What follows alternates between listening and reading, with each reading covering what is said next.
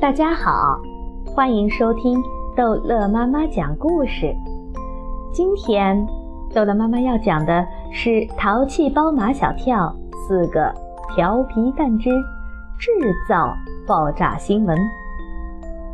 从植物园回来已经有好几天了，马小跳他们几个一直盼望着植物园那边能有表扬信来，可是一直没有来。是不是他们不知道我的名字呀？怎么会不知道？唐飞说，我当场就告诉他们了，我叫唐飞，你叫马小跳，你叫张达，你叫毛超。对，他们想起来了，唐飞确实当场就告诉了植物园的保安，四个人的名字都告诉了。你有没有告诉他们我们是哪个学校哪个班级的？像猴子一样机灵的毛超找到了原因。没有。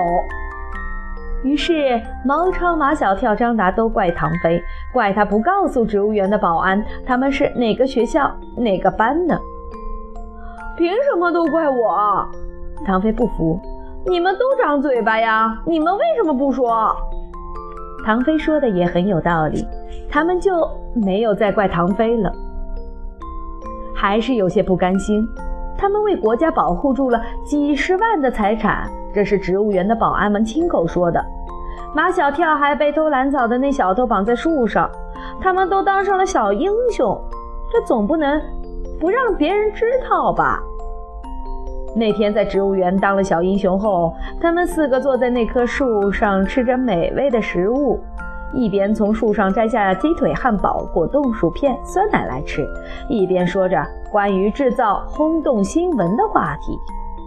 毛超说，我们今天当小英雄的故事暂时要保密，不能跟任何人说。为什么？现在说了等于定时炸弹提前爆炸。毛超的思维简直是乱七八糟的，表扬性就是表扬性，怎么又扯上了定时炸弹？现在不说，等植物园的表扬信到了学校，轰的一声，就像定时炸弹爆炸一样，不把全校的人震晕才怪呢。哦，原来是这样。他们觉得像猴子一样机灵的毛超说得很有道理。在学校，他们已经小有名气，但都是坏的有名气。现在他们盼望着表扬信这个定时炸弹来学校一炸，把他们的坏名气炸成了好名气。虽然没有说明，但四个人的心里都是这样想的。那如果表扬信再不来，干脆我们就自己宣传出去。也只有照马小跳说的这么干了。毛超和唐飞首先去找中队长陆曼曼，他是马小跳的同桌，他有一本专门记录马小跳不良表现的小本子。陆妈妈，你那个小本子不要只记马小跳的缺点，人家马小跳的英雄行为你还是应该记一记。陆妈妈斜着眼睛看了一眼坐在他身旁的马小跳，他会有什么英雄行为？真的唐飞最怕把他落下了。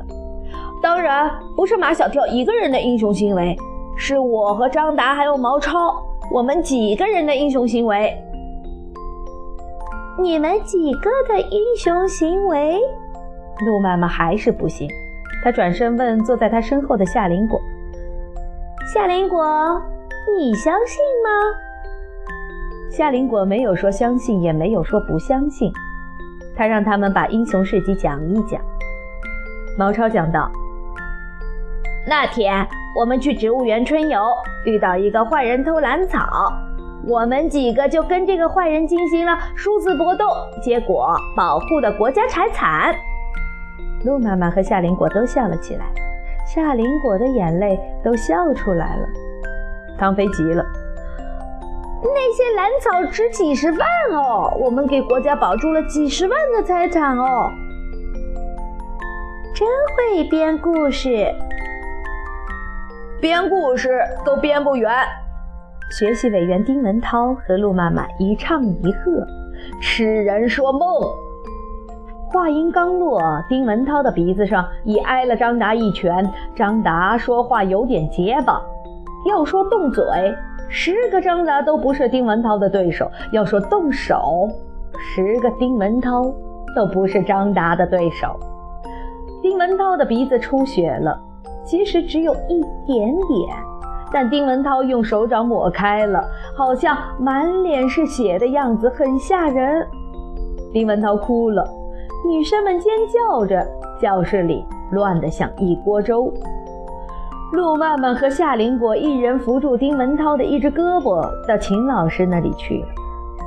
过了一会儿，陆曼曼和夏林果又回到教室，压着张达到秦老师那里。秦老师满脸通红，不停摇头。当他非常非常生气的时候，他的脸就会通红，头就会不停地摇。张达，你说，你为什么打人？他骂我们叫什么人说梦。秦老师简直听不明白张达在说什么。还是陆曼曼悄悄告诉秦老师，丁文涛说的是痴人说梦。秦老师还是不明白，陆曼曼把事情的经过详详细细的给秦老师讲了一遍，秦老师也不相信他们的英雄事迹。这件事情既然是植物园那天发生的，那么那天怎么没听你们说呢？秦老师的意思是，如果他们几个真的做了那么大的一件好事，早就闹得沸沸扬扬的了。张达和盘托出，是毛超不让说，他说要暂时保密。为什么要暂时保密？我们想等植物园写表扬信来，他们答应要写来的。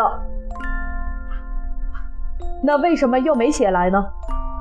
都怪唐飞，他忘记告诉人家我们是哪个学校。张达说的合情合理，秦老师有点相信了。再说调皮捣蛋的事情张达干得不少，但是他从不撒谎。在秦老师的心目中，张达是个诚实的孩子。丁文涛还在哭，张达也快哭了，他是怕秦老师也不相信他们。秦老师，你给植物园打个电话吧。对了，给植物园打个电话，不就真相大白了吗？好了，这一集的故事就讲到这儿结束了。欢迎孩子们继续收听下一集的《淘气包马小跳》的故事。